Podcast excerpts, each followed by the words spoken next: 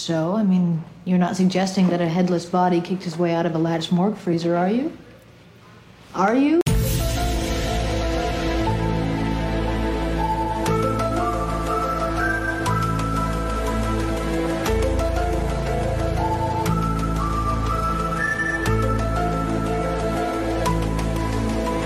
Hello, and welcome to Kipden's Truth, the Essential X-Files podcast. I'm your host, Shelby. And I'm Laura. And this week we have a new guest, Zoe. Hi. Welcome. Thanks for having me, guys. Welcome. Yeah. Uh, this week we are talking Season four, Episode twelve, Leonard Betts. Uh, this episode aired January twenty-sixth, nineteen ninety-seven. It was written by Vince Gilligan, John Scheiben, and Frank Spotnitz, so the John Gilnitz crew, and directed by Kim Manners. Zoe, what is your relationship with the X-Files? Am I doing this out of the order? Who knows? No, it's good. It's all good. Um, my relationship with the X-Files is effectively non-existent. Um, so I knew all about it when it was on, but I was probably too young at the time to really kind of engage with it. I think my first memory of knowing it was a thing was when, um, don't know if you guys know the song Mulder and Scully by Catatonia. So yeah, they were mm-hmm. like big for a hot minute in like nineties U K circles. Um, so that was probably like the first reference to them I ever kind of picked up on, but I was still again quite young. Um, and so I know Gillian and David more from other things they've done. Like I've watched nearly all of Californication. So for me, like David will always be Hank Moody. And so to see him like, to see him in this is quite different. Like he's actually really like wound down, like in terms of, uh, yeah, yeah, not quite so intense maybe. Just... Um, mm-hmm. And then like Gillian, I've seen mainly in kind of her kind of mini okay. series and stuff. So um, like The Fall is like one of my favorite shows and stuff. So yeah. Okay, okay. Um, this is actually kind of perfect because since this episode aired after the the Super Bowl thirty-one, yeah, this was actually a lot of people's first episode of the X-Files. This had the most viewers ever for an X-Files episode. It's like twenty-nine million people watched it. Yeah, uh, because it was like right after the Super Bowl. And so, yeah, it's kind of perfect.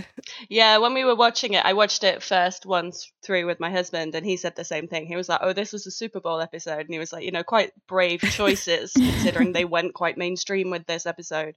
Um, although I don't still really know anything about where it sits within, like, the wider um the wider series or anything. So th- I've got a few kind of questions mm-hmm. maybe as we go as to kind of like why did they say it like this or like whatever. So we'll see if we if we ca- if we get to those as we go.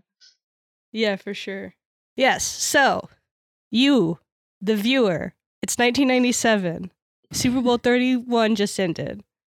Brett Favre led the Packers to defeat the Patriots thirty-five twenty-one, and the Super Bowl M V P, confusingly, was dead. Not confusingly for the game, but confusingly for the game of football, was Desmond Howard, the kick returner, because he returned a kickoff for ninety-nine yards, setting the Super Bowl record. I was very surprised that the kick returner was the M V P. Yeah, that's anyway, really surprising.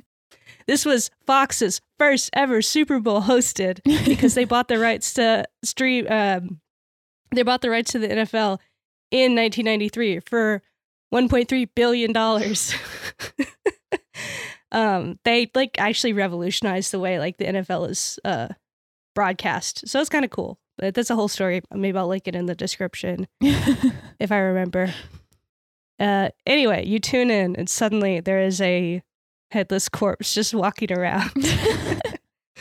So the plot of this episode is Mulder drags Scully to Pittsburgh to investigate the case of a missing headless body from the morgue, which leads to them chasing a man with unbelievable regenerative properties, including regrowing his own head.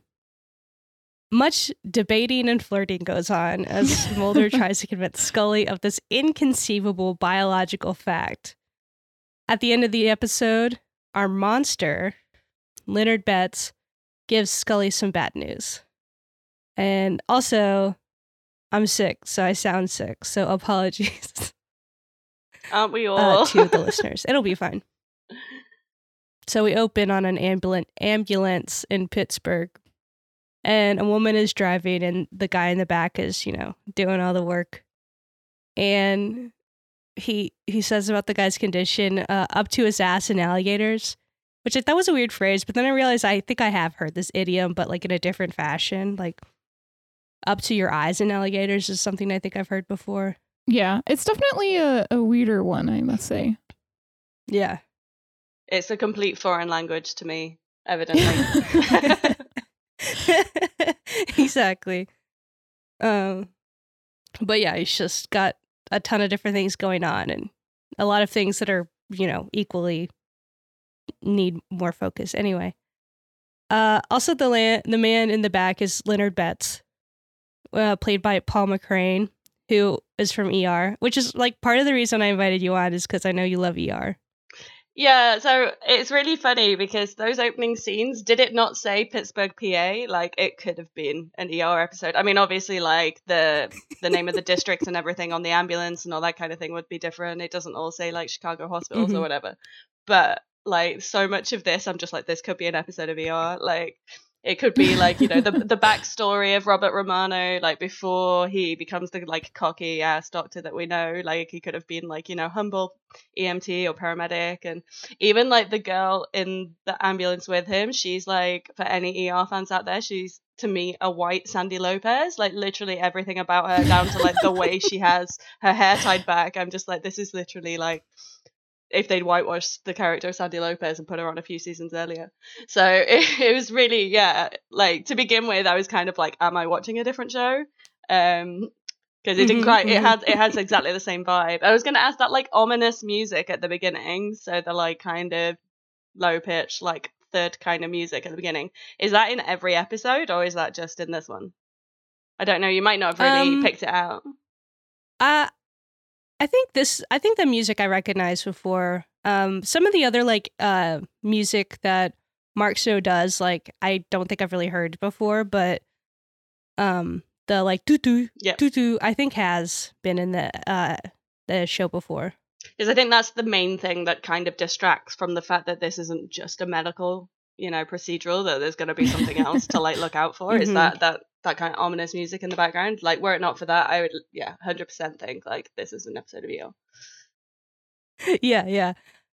I wonder how much, like, Kim Manners purposely directed that, because, like, it, it was kind of directed in a way that I wouldn't say the X-Files is typically.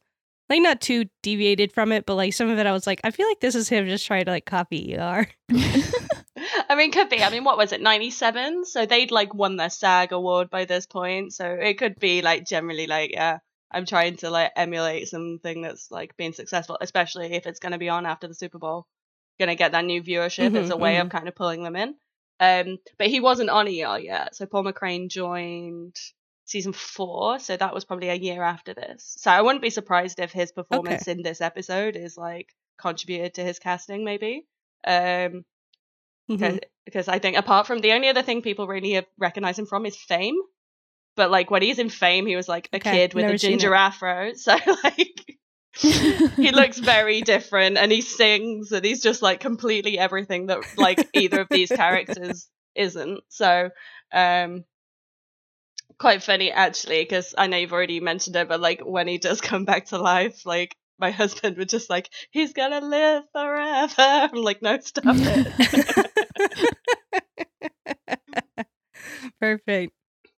So he's he's like this whiz. Betts is this whiz, and he just diagnoses him with a uh, or attention pneumothorax. I'm not good with medical terms, but he said it looked like a cardiac arrest, but it was actually like something with his lungs. Uh, attention pneumothorax is just a punctured lung. I believe from oh, okay, from okay. from watching many medical um, dramas over the years, and he just immediately is like, "Oh, this dude has cancer. I know this, obviously." As you do. And so she's, you know, she's like, "Wow, that's incredible, Leonard." And then, how did you know that? And immediately, just like hit by like a tow truck, back of the cab, just smashed to bits. uh, she gets out of the car to find Leonard. She doesn't really care about the patient. She's like, whatever. I know what happened to the patient. Like, that was like my main thought from here on, was just like, so we just left that guy to die then, basically. Like, yeah. Yeah, also Leonard was like, he's dying of cancer. He's no longer dying of cancer. He's just dead now. um, And she finds, she goes around the the wreckage and she finds Leonard Betts' body and then his head a little ways away. So completely decapitated. Really gnarly. It's funny. I don't know how much you guys know about E R. I'll promise I'll stop mentioning it after a while. um, but um, so his character, Paul um, McCrane's character in E R, um, is renowned for spoilers for like season seven or eight of E R. I can't remember off the top of my head. Um, but he loses his arm, like it gets cut off by the tail rotor of a helicopter. And so I do kind of think, like, have they always planned for him to lose a part of his body, or does like the actor have some kind of like dismemberment fetish or something? I'm just like, I don't know why this keeps happening to this guy. Like, why we see him headless, then he's armless for a while. Like, yeah. They look at this man and they're like, he looks like he would lose a limb. Yeah, exactly. He like he has that vibe, part you know? Of- Doesn't E R have like multiple helicopter incidences? Yeah, so then, spoiler for season ten of E R, he actually gets killed when uh, a helicopter falls on him. Um, and um, it's funny because Dad, apparently look with helicopters. The, I know, apparently the actor like asked for that to happen. I don't know what how much truth there is in that, but like they were all about kind of killing him off anyway, I think. And he was just like, you know, it'd be great mm-hmm. if like second time helicopter gets his vengeance, like just falls on him. Um, my old foe, the helicopter, finally gets it exactly. gets it in for me. Exactly. So I think there must someone must have written some kind of crossover fic of like Leonard Betts getting in a helicopter and like I don't know. I need to I need to like troll through F F dot net and stuff just to find like who in the nineties was just like going to town with like dismembering exactly. every th- every part of uh Paul McCrane's body. I'm sure I'm sure that's gotta be out there somewhere. Exactly. So we're in the morgue and Leonard Betts R I P uh is in the drawer. And then Morganton is just listening to his Walkman vibing. Uh that very iconic yellow Walkman. Mm-hmm. Everyone in the nineties had that same one, right? I don't think I had like I had like this C D player. Yeah. Like, it wasn't a Walkman, but it was like, I just very, like, loved my C D player, always listened to it, but also it's just so funny because you walk around and it skips because the C D bounces. Mm-hmm. I'm like, another time, honestly. I'm pretty sure my parents had a Walkman in the nineties, but we weren't allowed to touch it because it was, like, a precious object. I kept using mine through till, like, I think, like, two thousand five-ish. I, I just used to record my C Ds onto cassette and just listen to the Walkman because exact same problem. Getting a double-decker bus to school every day for like fifteen miles, the last thing you want is your C D skipping like every two seconds. So, you know, yeah. I, in, in my mind, they were actually a cut above a C D player in, in terms of your, your portable music options back then. The pre-iPod yes, yes. era, yeah. So he hears this thumping and he goes to check it out. And he sees Leonard's head and he's like, okay, what? That's weird. But then we see someone come up behind him and cold cock him, knock him out.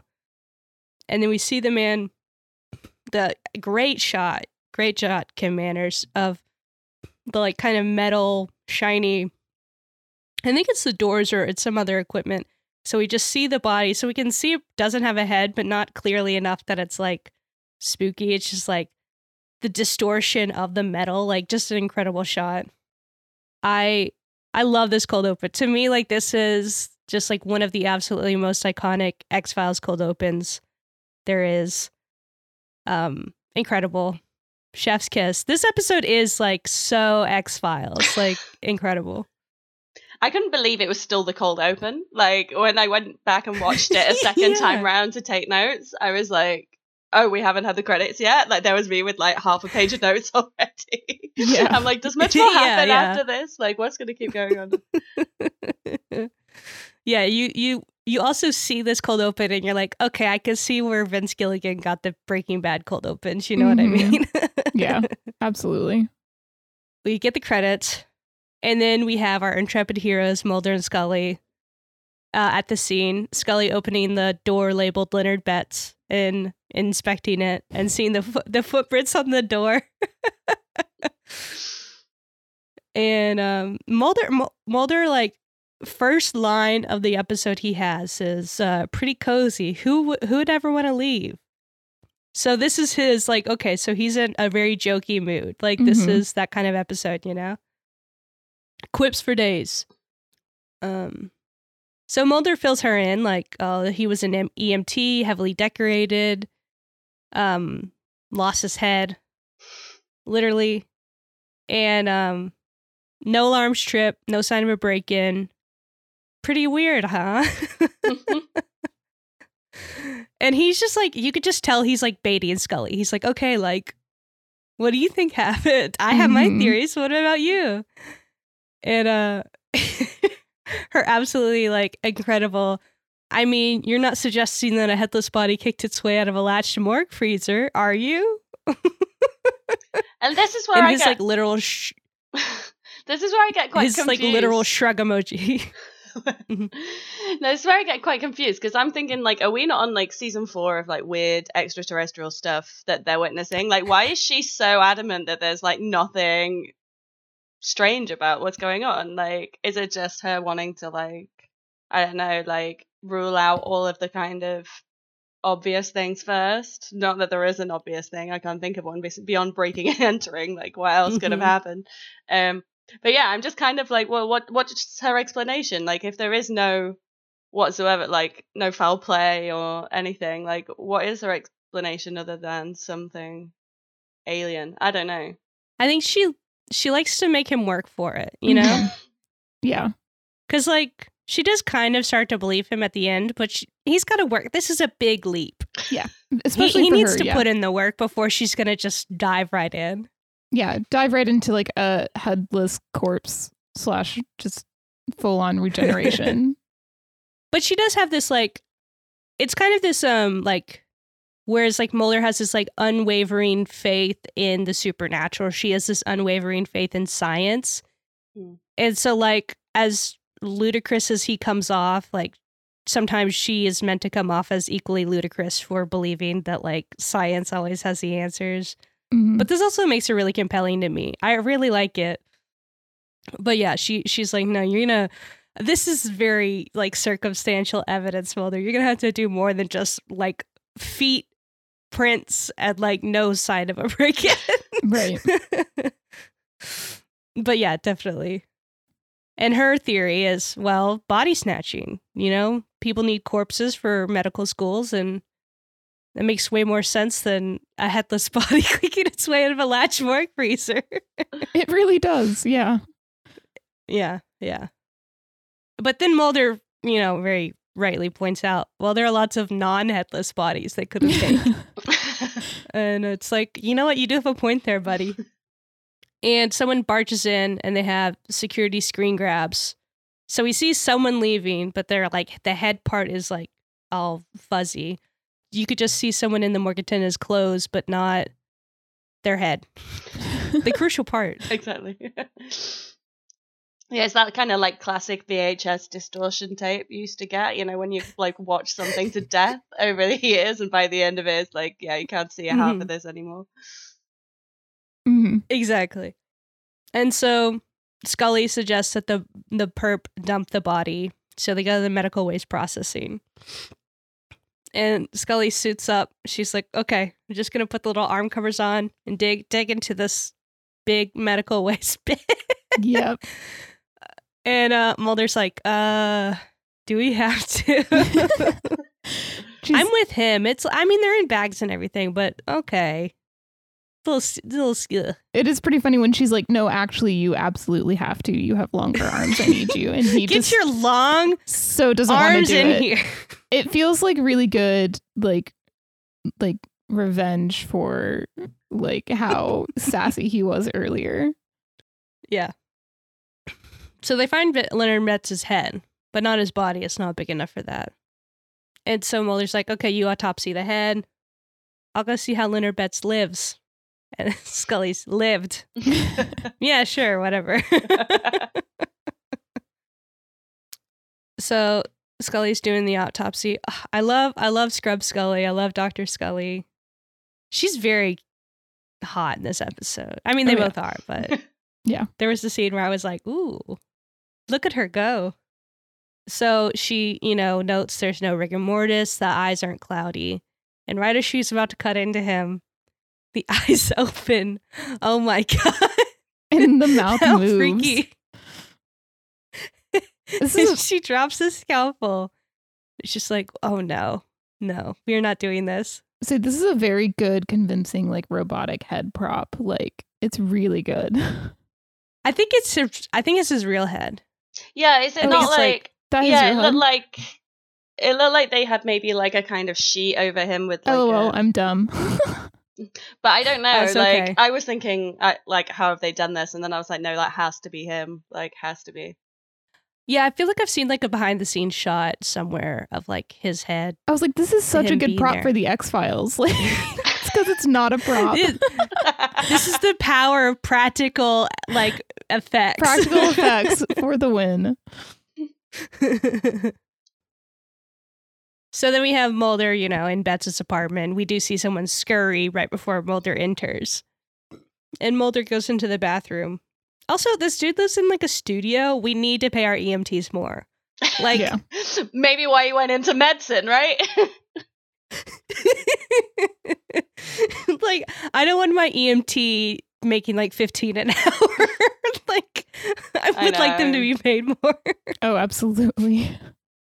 I mean, yeah, it's, like, an ongoing theme throughout, like, a lot of medical dramas is, like, how little everyone mm-hmm. up to kind of, like, a senior like uh head of department in a hospital basically just gets paid nothing. Like loads of storylines in like not just E R, but I'm trying to think of other shows from that era of like them all going on strike or doing a rule to work or whatever. um mm-hmm. So many like interactions around like you'll pay me. Like there's one episode in like season eleven or something where it's kind of like a COVID uh, scenario, but it's like a monkeypox or something. So basically there's this like virus going around the E R and like nobody knows what it is or where it's come from, and then the staff that were there for the diagnosis all end up having to like quarantine in the hospital while it's closed for like two weeks or something. And so we see them like interacting whilst they're locked down. Um, and at the end of it, like the the nurse that was there, she's like, so like punching out saying like, so I get two weeks overtime, right? It's like just that interaction completely just shows you everything that you need to know about like how little like healthcare staff are getting paid. But she just comes out of this like harrowing life or death situation, and her first thing is like, but you'll pay me two weeks overtime. Yeah, yeah, yeah. Like, okay, my paycheck's gonna look great though, right? Mm-hmm. And so Mulder finds the, I think it's iodine. I thought it was blood, but it doesn't have blood consistency. So I think it's just like weirdly colored iodine on the yeah. floor. I don't know. But um, he does find the uh, morgue attendant's clothes. And then Scully calls. And the very, the it really threw me at, back, the phone ringing, like the very, that's, that's a nineties uh, ringtone. And I was like, I was like, I feel like their phones are a little too big. I don't know. I guess in the nineties they were that big. I yeah, think so. They were pretty big still. Yeah. I guess I didn't really get a phone until like the two thousands. No, I didn't. Mine weren't that big. Yeah, I kind of think that, like, it was funny when they kept like calling each other and saying like, hi, it's Mulder or whatever. Because I was like, well, who else is it going to be? Like, how many people have cell phones? I mean, I guess someone could be calling you from a landline, but like honestly, like yeah. I don't remember anybody don't have, having like, one at that point in time. Exactly. I love they're very iconic, like Mulder, it's me, Scully, it's me. Like, oh my God, yes. Who else is calling them? No one else. They have no other friends. Exactly. Like, who would call them? Like, nobody. Skinner calls Scully and it's like, Scully, it's me, and she's like, Mulder? He's like, no, Skinner. And she, you know, says, okay, well, you know, I've been doing like P E T scans on uh, Betts' head and they keep coming out cloudy. It's very weird. This is a very expensive and high-tech technology. It shouldn't be doing this. And then Mulder's like, well, okay, well, like, well, how did that autopsy go? And she's like, well, I haven't done it yet, technically. And her very like uh, well uh, I experienced an unusual degree of post-mortem galvanic response. Or just like trying to scientifically explain like it moved and it freaked me out very much. Also, her not wanting to admit to him that it moved. Like, yeah, still looking for that yes, science yes, yes. explanation for what was going on at this point. yeah, yeah. She's like clinging onto it like a life raft. And Mulder's blinked or winked. I'm sorry, I'm obsessed with him. uh, but he's he's just teasing her. He loves it. He's living his best life. And he's like, okay, well, I'm going to put the, you know, apartment under surveillance. Saying this while Betts is like in the iodine filled ta- bathtub. One thing I did pick up on is several times, I think it may only have been twice in the episode, but like more than once, he like loves to like tell her that he's calling the local P D to get them to put up a scene. And I'm just like, like it kind of goes without saying, like, do you have to tell her this? But he like explicitly tells her in like the same words twice during the episode. I'm just like, is this like meant to like impress her? Like, what, what are you expecting her to say to that? Like, she'll just be like, yeah, whatever you need to do. Like, it's not a big deal. But he's like, no, but I'm doing this. I'm making sure you know that I'm doing he's, this. He's ma- he's like mansplaining, like procedure there. Pretty much, yeah. And this is the part where I'm like a little like nitpicky, I guess, because like to me, they're so they're like, why wouldn't Betts? Why wouldn't his head grow a new body instead of his body growing a new right, head? Exactly. Yeah. Exactly. Because like it's that's the central nervous system. Like it doesn't it doesn't make as much sense to have like the head grow a new body. It's like nothing is controlling this anyway. Unless yeah. the aura, I don't know. Mm. Yeah. No, I agree. The, the the new body should grow from the head, not the other way around. Yeah. They probably just thought like, oh, less effort, you know, like a head's right. only like this yeah, much yeah. as opposed to like, you know. Not that he's the tallest guy in the world. He's actually quite short, which is quite funny. Le- Leonard Betts would need his mom to get his head and like put it in iodine for like four weeks. That would be so funny. He's like, he's gonna look like a Benjamin Button ass bitch. Like, but we do get that great shot of like his head popping out of the iodine, and like it's like, I guess he kind of looks like Deadpool, like kind of yeah. you know his. Skin is still really fresh and it's like almost growing. An orange color, like between the iodine and like the raw skin. He's like, yeah, yeah. So Mulder goes to get some info about Betts from his old partner Michelle, and she gives like a lot of helpful information and like, oh, he's like really good at diagnosing cancer. He like helped out at cancer wards. He's brilliant. And he never got sick. That was kind of weird. And Mulder's just like, interesting, interesting. I have, I, I can work with this. I can craft an absolutely batshit theory from this. And he does, oh, because absolutely. That's how he is. Mm-hmm. Meanwhile, Scully is back to doing the science and is too afraid to cut into Betts' head, so she decides to dip it in epoxy, so you can cut it into sheets. Which I've seen this. I've done like uh, the. They do that exhibit where they like have a bunch of bodies they've cut into sheets. Oh, wow. Yeah. And I went to see it once. It was pretty cool. It just reminds me of like the kind of lunch meat you'd get as a kid that was in the shape of like a bear or something. And then it's just like cut into slices like that. I was just like, yeah, there's a reason I could never eat that again. And it's not just because I'm not seven years old anymore. It's very, yeah, very spooky. And Mulder making another stupid joke about, or you have a very good paperweight. And his stupid little grin, I love it. I'm obsessed with it. And we find out Betts is f- fully made of cancer. Yeah. It yeah. doesn't make a lick of sense scientifically, nope. But let's go for it. uh, it. It does not make any sense scientifically at all. I was like, this is going to drive Laura nuts. It's like just this like whole episode. It's to the extent, honestly, with the cancer stuff that I just have to ignore it because there's no getting around it. And it's yeah. also just like so wrong. It's just it's just yes. so wrong. It's just no, impossible. He would he would be dead. Just right. Yeah, it's not like it's not that cancer cells grow like they grow too much and inappropriately. Right. Like they, they don't it's not like that. Act like they grow into like healthy functioning cells. They don't. They like grow into more cancerous cells that don't function properly, and like all of your entire like organ systems would be fucked up. Like you would just die. Yeah, yeah. It's like these cells aren't doing their normal tasks. They're right. just growing. Right.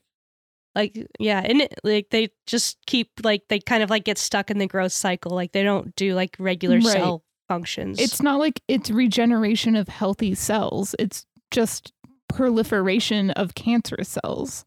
Mm. This was yeah. the only reason that maybe the like regrowing the head thing could work, because like I- I'm assuming the original head was once healthy, and that's what gave him all of his like bodily function, and then it became cancer. So maybe that's why like a healthy head regrew and then it just becomes cancer in like no time. But I don't know. Potentially. Yeah, possibly. I mean, this isn't real science. And then we have the scene of Michelle recognizing Leonard Betts from the radio because he's the up to your up your up to your ass in alligators. I'm like, so I I think for a while I read this as like Leonard Betts just like really help likes helping people, that he just like immediately goes back to work when he like shouldn't like go back to the scene of the crime. But also I think it is like he does need those cancer. He need he does need the access. I think it's more. So about- it is like. Yeah. And then you have also to- how does he pass a background screening? Yeah, yeah. And how do the rest of the paramedics, like not a single one is like, oh, the new guy looks like that guy that just lost his head. Like not a single right, one like, of them is he- like he went back to the yeah. same hospital in the same town instead of like going to a different town in a different hospital. Yeah, I and think then he when- went to a different hospital, but it was the same town. But yeah. when his partner was looking for him, they were just like, oh yeah, the new guy is over there. Like they don't question who she is, so I assume they knew who she was, and if they knew who she was, then they must have known who he was. It just, none of it makes any sense. We do get Mulder's hippie friend Chuck Burks. He's like a doctor at like the University of Maryland, and I like when he shows up. He's very fun. Mulder just taking Scully to meet his like crank friends, and she's just like making fun of them. Is he the guy that's like half a bald head, half hair? That guy? Okay. Yeah. I was trying to make sense of his yeah, haircut yeah. probably more than anything else, and was like yeah. And he's like, okay, like they brought a little slice of Leonard Betts, and he's like, I'm gonna take a picture of his aura. It's like yeah, we're doing aura photography. I like I like how Mulder used a more technical term, and then the doctor was like, no, I prefer aura photography. Yeah, yeah. And uh, Scully's like his him saying coronal discharge, and she's just like coronal discharge. What? And I love when uh, he puts the sheet, he takes the picture, he puts the sheet into like the liquid to develop it, and you can see the actor like reach under the sheet he put in to pull out the one with the shoulders. I'm like, you couldn't cut away, or you just... It's also, he put it in one, like, wash. Like, it's a series of washes to develop X-ray film. Like, it's not He's that much more complicated, steps. But it was just like, doop, doop, it's ready. Literally like something from like a nineties craft, like kids show or something. Yeah. It's like, what, next we're doing paper mache, like. And so we do see from the photo- f- uh, photography some shoulders. So it's like, oh, this man was decapitated. How weird is that? I'm like, okay, the scene, like, I like the scene, but it also feels pretty unnecessary, to be honest. Yeah, it felt pretty weak to me. Like, I like the dude. I think it's kind of funny, but it's also like, what? Okay. All this does is say that there might be shoulders. Like, we already knew he used to have yeah. shoulders. Like, yeah, we've already yeah, seen like, the shoulders. What? Yeah. Is that guy recurring? Like, like the, um, his hippie medic friend? With the aura photography, is he a yeah. recurring character? Okay. He, he's not in like a ton of episodes, but he's in a few, and he's fun. I like him. But like, this was enough to like make Mulder so excited. He's like buzzing with excitement. He's like, okay, perfect. And um, Scully's like, that was that was nothing. That was crank nonsense. Like, that didn't prove anything, Mulder. Like, she's literally right. did not prove a single thing. She is so right. Yep. And, like, Mulder's like, okay, like, I'm just spitballing here, Scully, but, like, what if Betts was, like, entirely made of cancer? And she's just like, buddy, no. And he's like, okay, but like just powering through it. Like, what if it's his life force like kept a blueprint and he could like regrow limbs? And she's like, no, like no mammal can regrow limbs. Like, what the fuck are you talking about, buddy? And then the salamander comparison then comes along, like, yes. She's like, it's not salamander, it's a human. Yes, like, they're, like, salamanders are, like, definitely, like, a few steps below, like, humans in, like, the evolutionary mm-hmm. brain. Like, they have, like, a way less, like, robust, you know, central nervous system, and, like, they're just less complex creatures. Like, it's mm-hmm. easy for them to regrow limbs because they're, like, not as complex as humans, and and like he doesn't care about that at all. Then he doubles down with the worm example. Yes, like, yeah, like, yeah. He's like, okay, primitive. I'll go simpler. I'll go to a simpler organism than a salamander, proving her point yeah. entirely. Uh, like worm, you cut a worm in half, you get two. Mulder, they're worms. Mulder, they're worms. I love that scene because I do have a button. I bought like a bunch of Mulder pins, and one of them is a picture of him from the scene, and the text just says worms. Worms. Scully is doing actual helpful inf- like research, and she finds out, she has Danny run the finger press and finds out about Albert Tanner. Yeah. Leonard Betts' alias. And that like Albert Tanner does have a mother who lives in Pittsburgh. I didn't know this until I looked at the Wikipedia, but she says lives right here in Pittsburgh. They're in Maryland right now. I know. I noticed that. I was like, I thought y'all were at the University of Maryland. Like, I know everything is like close by in the Northeast, but I was like, you're not in Pittsburgh anymore, though. Yeah. I know, yeah, like, yeah, that yeah. would probably be the equivalent of me going halfway across England or like the whole way across England. Like, it's not that near on the grand scheme of things. Maryland and Piss, I don't know. Maryland and Pennsylvania are close to each other, but it depends on what part of Pennsylvania, because Pennsylvania is pretty yeah. big. I'm actually looking it up Pits- right now. Pittsburgh's all the way on the other side of yeah, right, so that's pretty like, far. I know my knowledge of Pittsburgh from Dance yeah. Moms, and in Dance Moms, they're like right by the border to Ohio, because their like rival school is like mm-hmm, in mm-hmm. Ohio. So yeah. I'm showing like my classy mm-hmm. pop culture like extent of knowledge here, but yeah, like, and in general, isn't like Pennsylvania more like near Jersey and New York as opposed to down by D C? So it's still like a yeah, Philly an hour is flight. Uh, closer to New York. Yeah, so okay. Philadelphia is like right near like New York, Delaware, Maryland. Well, it depends mm-hmm. on where in Maryland, because Maryland has like a really weird skinny part that comes out that's like not too far from Pittsburgh. So it depends on where in Maryland they were, I guess, okay, on okay. how far it could be. What, Maryland only has like two cities, right? Annapolis and whatever else. Their Baltimore, second right? city. Baltimore. Baltimore's huge. Come on, Shelby. I'm watching The I'm Wire sorry right to now, the people so. Of Maryland. I'm watching The Wire right now. I'm so I'm like, come on, Shelby, it's Baltimore. uh, Baltimore and Annapolis. That's two cities. Where's the, what's the third one? Is Annapolis the one that's just like a big suburb of D C? Or um, uh, am I, I so. being it's their even more ignorant? Too. um, Annapolis is the capital, and it's like pretty small. Baltimore is like, they're both close to D C. Okay. Okay. Yeah. D C is only like an hour and a half from Baltimore, maybe. Okay. So they go to Albert Tanner slash Leonard Betts' mom's house. And they're like, okay, this is her son. It's the same exact person. and and Scully's like, uh, did you know your son recently died? And she says, what do you mean recently? So we find out that Albert Tanner died six years ago.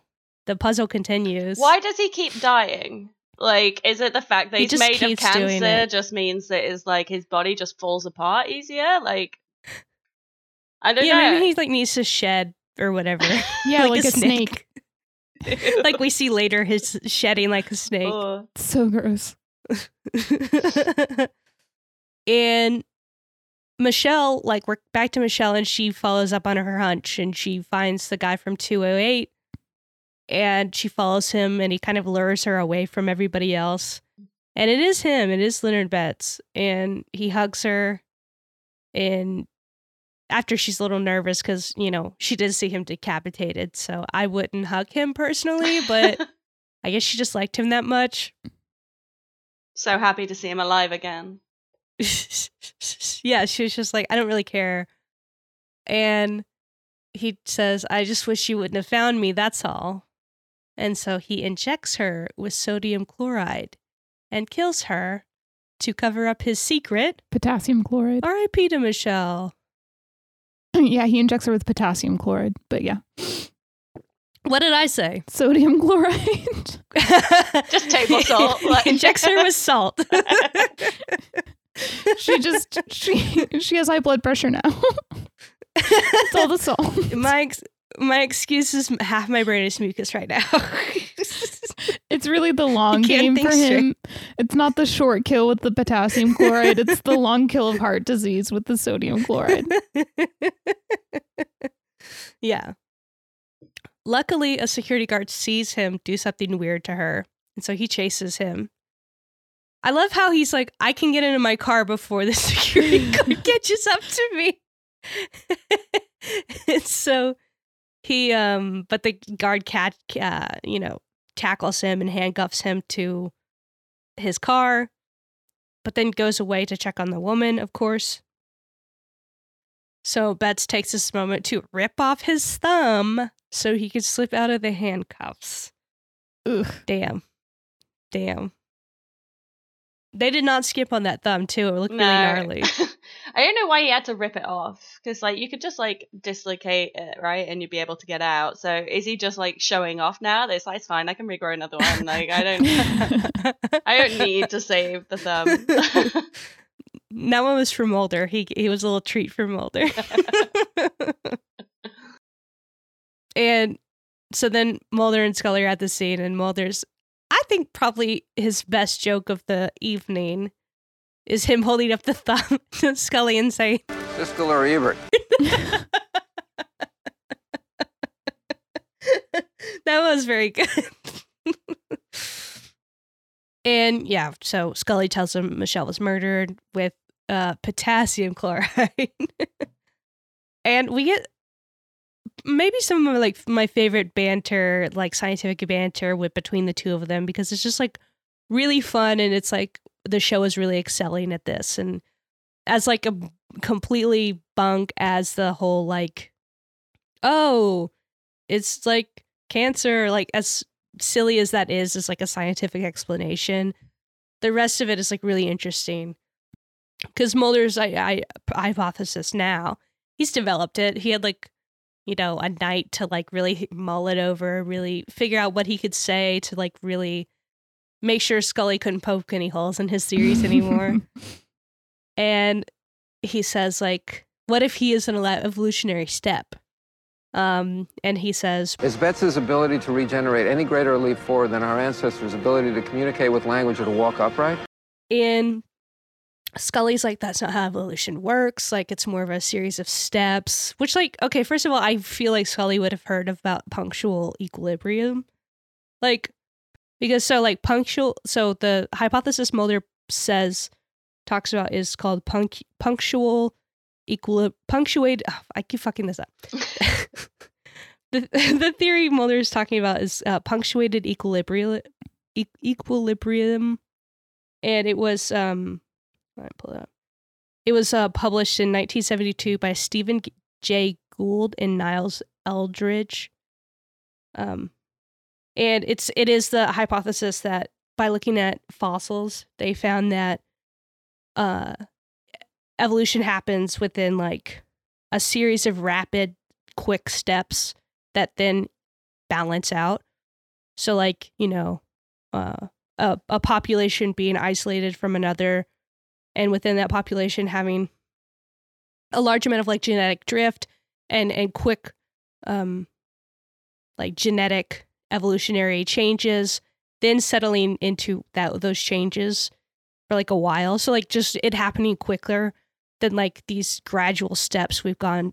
That was like the previous theory, and like they both are theories and they both mm-hmm. happen, but mm-hmm. like it's so funny. It's not like one or the other. Yeah, because they are both right technically. Um, mm-hmm. Yeah. Yeah. Yeah. So like, I feel like Scully probably would have heard about this as someone who like took like advanced biology classes, because it was in like nineteen seventy-two. But by that point, I feel like by the nineties, I feel like it would have been somewhat accepted. You know what I mean? Mm-hmm. Is yeah. she a doctor, or have I made that up? She's a doctor. She is. Yeah. So yeah, she'll have definitely like M D doctor. Mm-hmm. Yeah. Yeah. She's like a medical examiner. Mm-hmm. Okay. Yeah. She definitely leans way more medical examiner than like any other sort of area of medicine. Okay. Mm-hmm. Um, but I really like Mulder's theory. Like, it's Buck Wild, but I like this idea of like suddenly like there's just, you know, some sort of genetic mutation in humans that suddenly are like the next leap forward. Like that's that's kind of wild. Someone read X-Men. It's very yeah, X-Men of you, he's Mulder. Just, he's just describing X-Men. Basically, I mean, yeah. And um and then he, of course, he says all that like brilliant, smart stuff, and he has to end it with a joke of, on the other hand, how evolved could a man be who drives a Dodge Dart? That made me laugh. And they find a fuller, a cooler full of uh, cancer in the trunk of the car. So then their other theory is that he needs to eat cancer to survive. Disgusting. Which is just like, okay, yeah, why not? Y'all are already confused this whole thing. It just doesn't make any sense. I just like can't even, I can't even begin with the eating the cancer part and how that just, that's not how any of that works. It could also be why he keeps dying, though, because he keeps putting himself in these like risky scenarios where he's like trying to eat someone's cancer and they fight back or whatever. So obviously he wasn't going for weak enough people uh, until now, maybe. So they return to Elaine Tanner's, serve her a warrant, and she's just refusing to talk. She does seem surprised when Scully says that he killed someone. Um, but then, of course, it's like, well, he had his reasons. And I don't believe he killed anyone, but if he had, he was justified in it. It's sort of like logic. She honestly reminds me of the mom from Home a lot. Like this, like completely excusing the bad, like behavior of her mm-hmm. son mm-hmm. to the point of like enabling him to like g- kill people. I had to look her up to see if I knew her from anywhere, because she had that really familiar kind of look to her. Like, she kind of reminded me a bit of Angela Lansbury a bit, I think, maybe. I was like trying to work yeah, out where yeah. did I know her from. And same with the the female paramedic though as well. I like I a did Canadian the same with Angela Lansbury. Exactly. Yeah, and she tells Scully that God put Betts here for a reason. What reason? For evolutionary reasons, but he's not telling anybody. Right. Meanwhile, her son, you know, needs to find more cancer for his little thumb. And because he needs to, like, regenerate his new second person or whatever. So he finds this man at the bar who has lung cancer. And he follows him out and confronts him at the car. And he says, "You've got something I need." And then just, like, chops this man up. Ugh. He's, he's just, you know... I like that, like, the characterization of Betts isn't that, like, he's doing this maliciously, but it is like, man, you really just keep killing people for your own needs. Yeah. He's in this deep already, you know? I love how he, like, identified the, the guy for having cancer. It was literally like some kind of public health film. Like, do you want this to be you? Like, drinking at the bar, chain smoking. Like, look what's going to happen to you. Yeah, like drinking in the middle of the day, chain smoking. Mulder and Scully at Elaine Tanner's find out about a storage unit, tips them off. They go to the storage unit. I don't like this scene of Leonard Betts like birthing his second body. And like, it's not so absurd that it like starts like, I think this episode's really interesting because I feel like there are lots of bits where like, if this wasn't as strong of an episode, this would irritate me, right? Because mm-hmm. like, the leap from, like, him being able to regenerate parts of his body to, like, him being able to, like, shed his skin and create this, like, dummy is, like, weird. Totally different worlds. Yeah. But, like, it's just like, okay, sure. I'm buying, like, this is a fun episode. I'm really enjoying myself. I'm not going to get too hung up on this, even though it's, like, gross and, like, annoying and weird. Can you just imagine walking past a storage unit as like someone with a u- unit in there, and you just hear this weird yelling, and you're just like, should I call someone? Like, what do you do in that situation?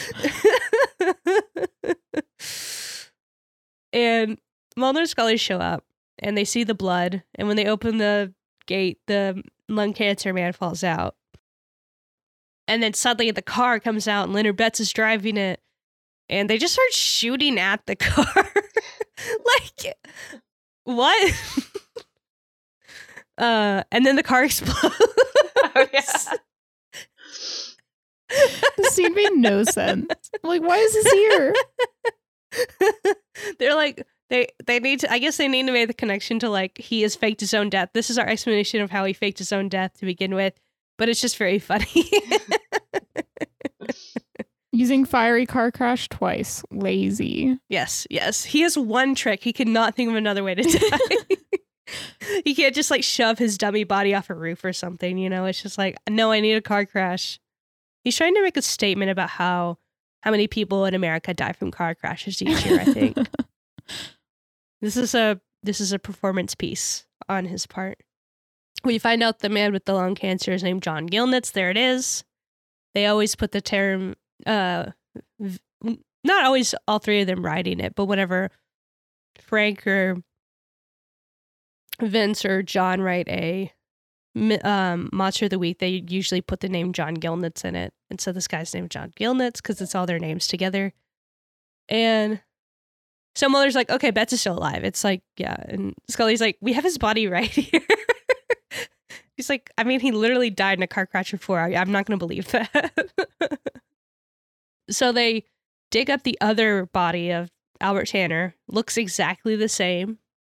And for the longest time, this is only a recent discovery on my part, but when Mulder says, will the real Leonard Betts please stand up? I thought it was a line to Slim Shady. No, because that album didn't come out till like ninety-nine or two thousand. That's what I wasn't sure about. So what's that original reference to? Like, it's to to tell the truth. It's this old game show where they would have like three people. They would have like a person with a biography, like a real person, like like the I'm this architect, and oh. you would have to guess which one is which. Have, like, have, have okay. y'all ever seen Catch Me If You Can? The I have Leonardo, a long yeah. time ago. The Leonardo DiCaprio movie. That movie opens with like that dude being on that show. Oh, that's oh, what the show is. Okay, okay. okay. No, that makes sense. Yeah. Crazy. I assumed it was some kind of U S pop culture thing that never really made it, because I think over mm-hmm. here, yeah, it, we it would only like, know it from old. Slim Shady. It's like, like from the seventies. It's from yeah, like the it's like seventies. From the fifties or seventies. It's ancient. Mm-hmm. But yeah, I like. I guess this is where like Eminem got it from.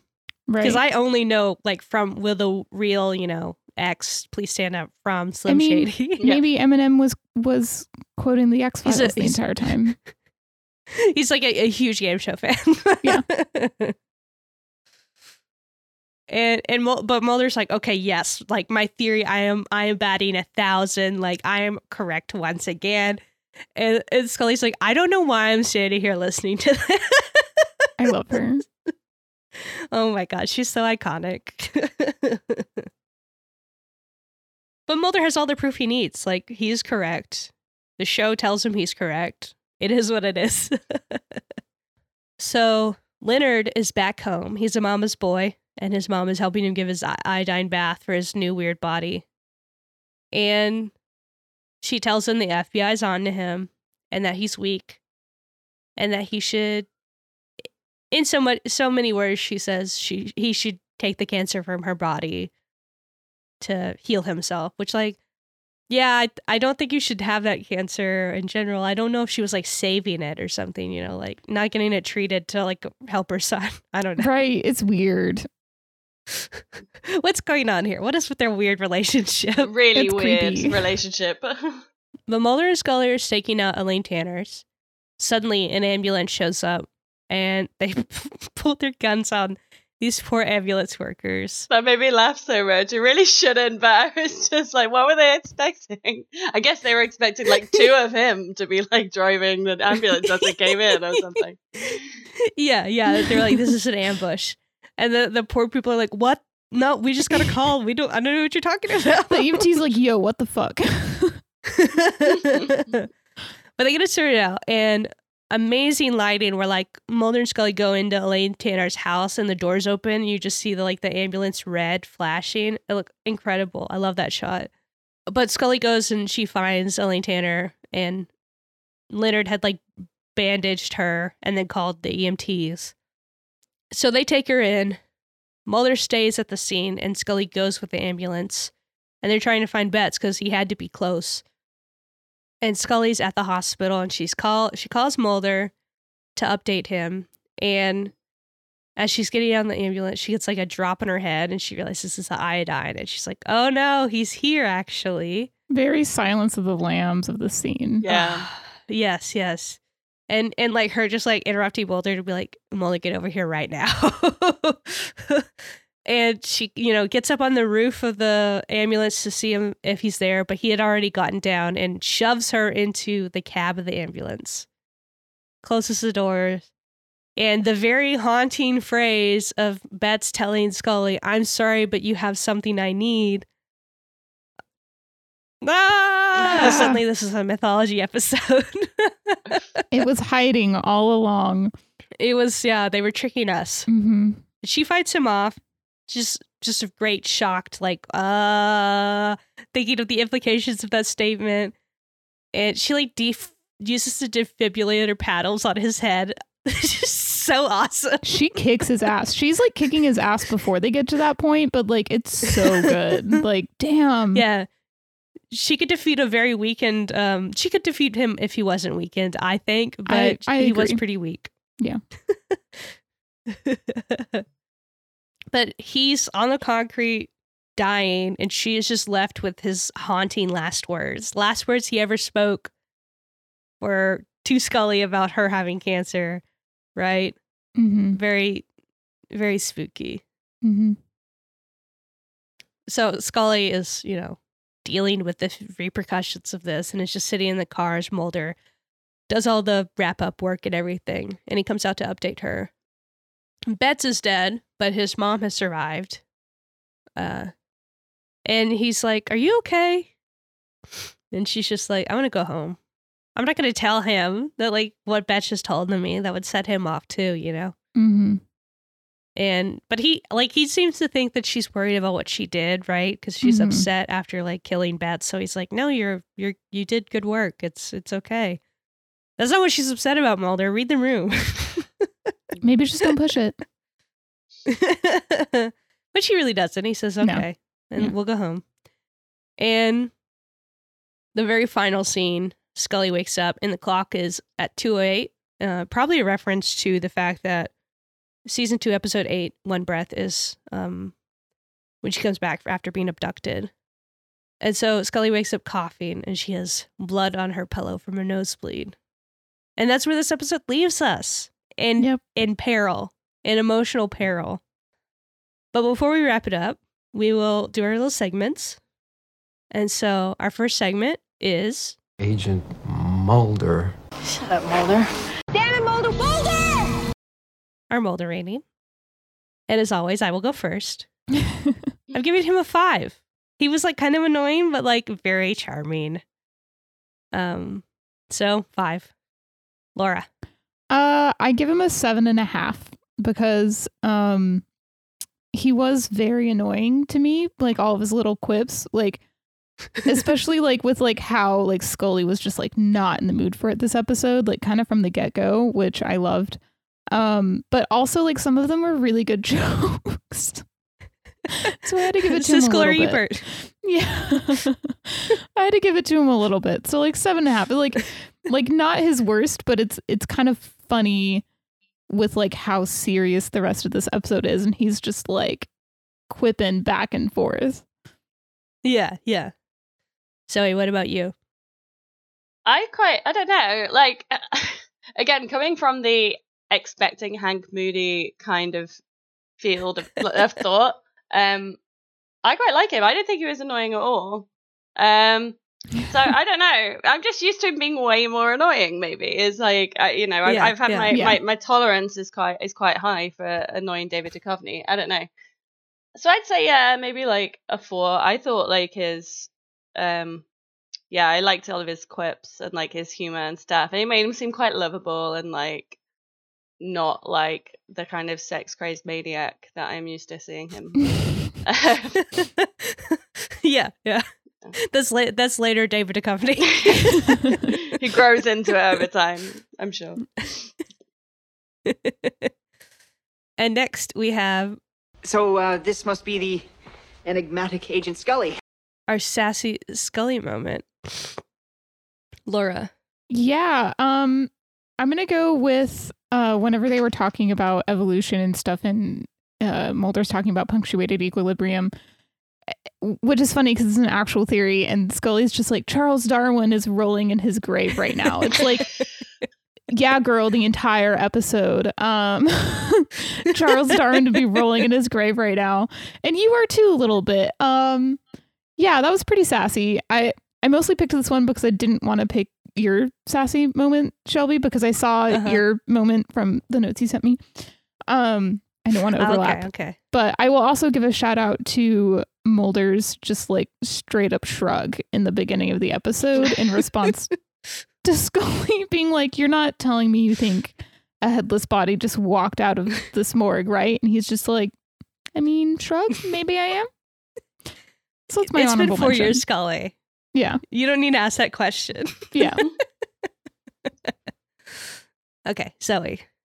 Um, I don't know if it's the same moment that you were just alluding to, um, but there's the bit where, like, um, I think she says, you're not saying it's alive, are you? And then he's just like, no, I'm not saying that, that at all, basically.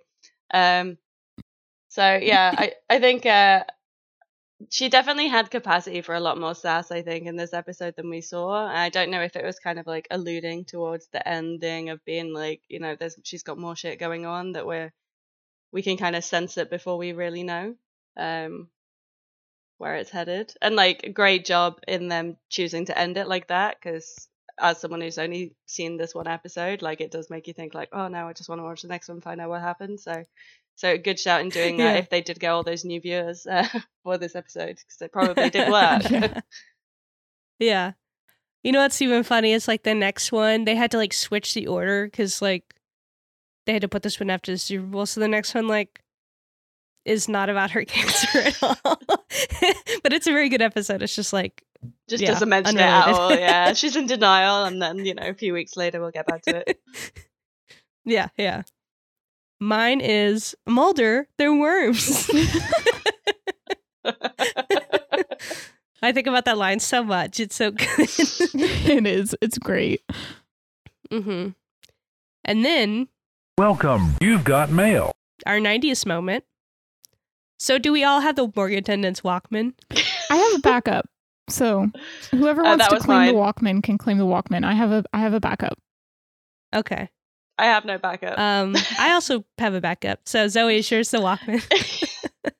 um, yeah, I think um, the standard like yellow nineties Walkman headphones, just like absolute classic, transported me right back to exactly mm-hmm. when we were supposed to be. So if, if mm. I was under any illusions that this wasn't in the nineties, it snapped me straight back. Yes, yes, yes. Laura, what's yours? Um, mine is the lung cancer man smoking indoors at a bar. Because anytime yes. I see smoking indoors, I'm like, wow, that just is not a thing anymore. That's very nineties. Um, and I actually looked mm. it up. Pennsylvania banned smoking indoors in like two thousand eight. That's late. That's really late, isn't it? It's more like the early two thousands when a lot of states started banning smoking indoors. Yeah. Um. So that's why it feels very nineties to me, because it's just like, wow, you just don't go anywhere in mm-hmm. like, and like restaurants tended to get like ban smoking indoors before bars, but um. Yeah, yeah bars are pretty late. Yeah, it's just like you don't really go anywhere anymore, and like people are smoking indoors. So that that that also is like very time. time set yeah. piece for me. It's like, ah, smoking indoors, this is this is yeah yeah nineties. I I even remember like in as a kid, like they, you know, when you went to a restaurant they'd be mm-hmm. like smoking or non-smoking, right? Yeah, there were it sections, always reminds yeah. me of um that that clip, that part of uh, Missus Doubtfire where they like ask that and it becomes like part of the plot point. And I do always think like kids watching that these days would just be like, what was that? What was even was that? What do you mean? Yeah. But then like I just yeah, yeah. I just looked it up, and in the England ban was only in two thousand seven. I can't believe it was so late, but I think before yeah. that there mm-hmm. were like rules around it had to be like designated areas, so like you could smoke right. indoors but only in like a designated section. A lot of countries in Europe have kept that, because like I lived in France mm-hmm. around to twenty eleven to twenty fourteen kind of time, and um like you go to a club and they'd have like an indoor smoking area inside the club, which was basically mm. just like hotboxing tobacco. It was disgusting. Like I was just like, don't know why. Like it's like sweat and like cigarette. It's disgusting. So yeah, I think it, it varied from place to place. I'm surprised it was as late as it was.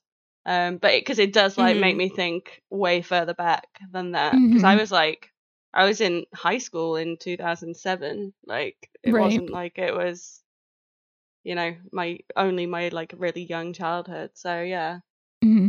I think it feels very similar in the U S. It's very similar. Like there were like designated sections before it was like a complete ban, but it just feels like so much like late. Like it feels like it happened yeah. so much earlier than it actually did.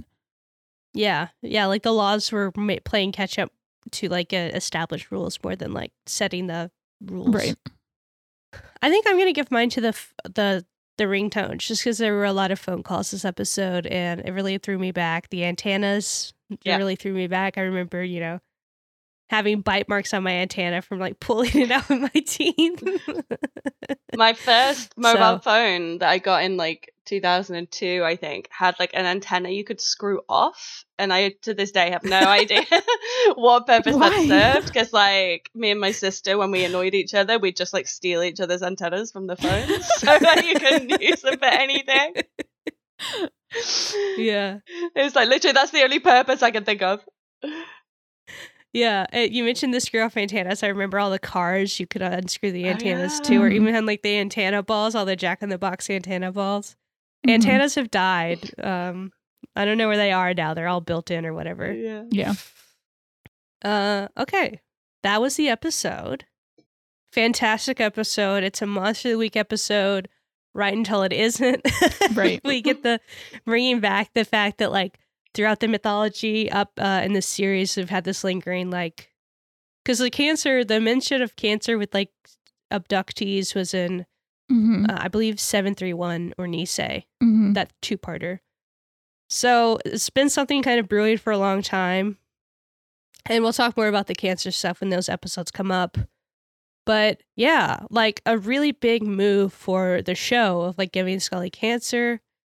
Um, this is also the season Gillian Anderson wins her first Emmy. So, you know, if you're pissed that they gave her cancer and like yet another thing they're like making Scully go through, just remember this is how Gillian gets her Emmys.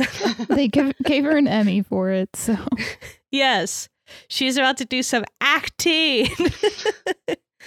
But love this episode. It's so fast paced and really works. Like even with all the flaws we pointed out, like mm-hmm. I genuinely love this episode. I still love watching it. It's really funny. It's quick, and it's brilliant. It's it, it's what I think. I think of this episode as like a a very stereotypical X-Files episode. It kind of has it all, you know.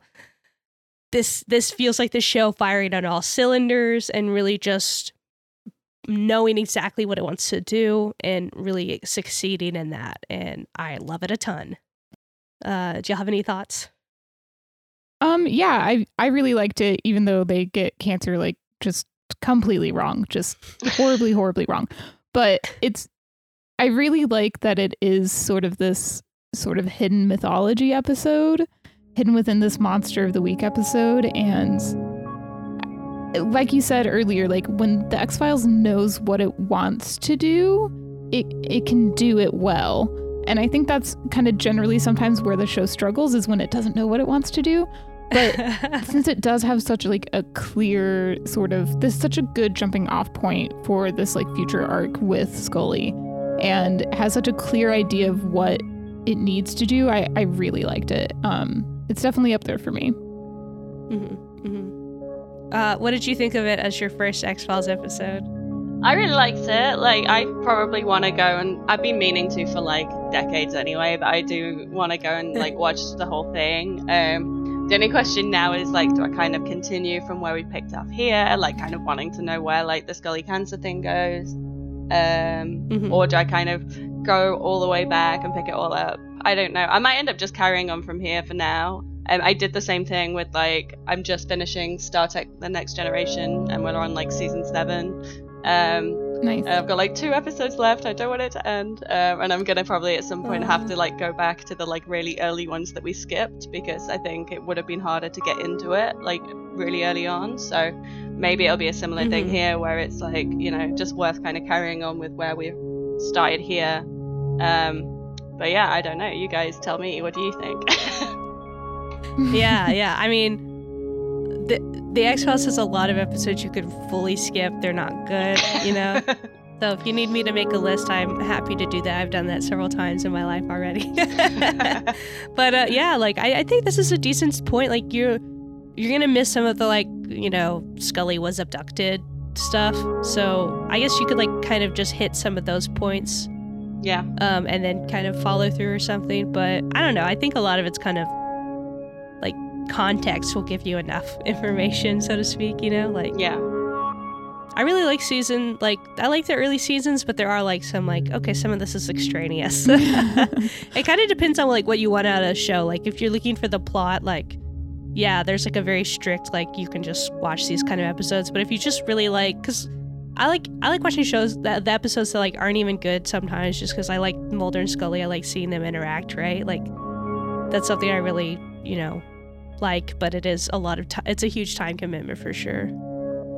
Yeah, but I'm saying this as the person that like watched E R all fifteen seasons twice through in like the last two years. So we did have a few yeah, lockdowns yeah, yeah. that made it a bit easier, but you know, like, um, so I'm sure yeah. I'll get the time eventually, like as with most things. Yeah, yeah, yeah. It's just kind of like, I feel like it is the kind of show you can like pick and pick a, yeah. you know, what's it, because I mean the myth, I mean that's what the Monster of the Week are for, just like popping in and out, you know.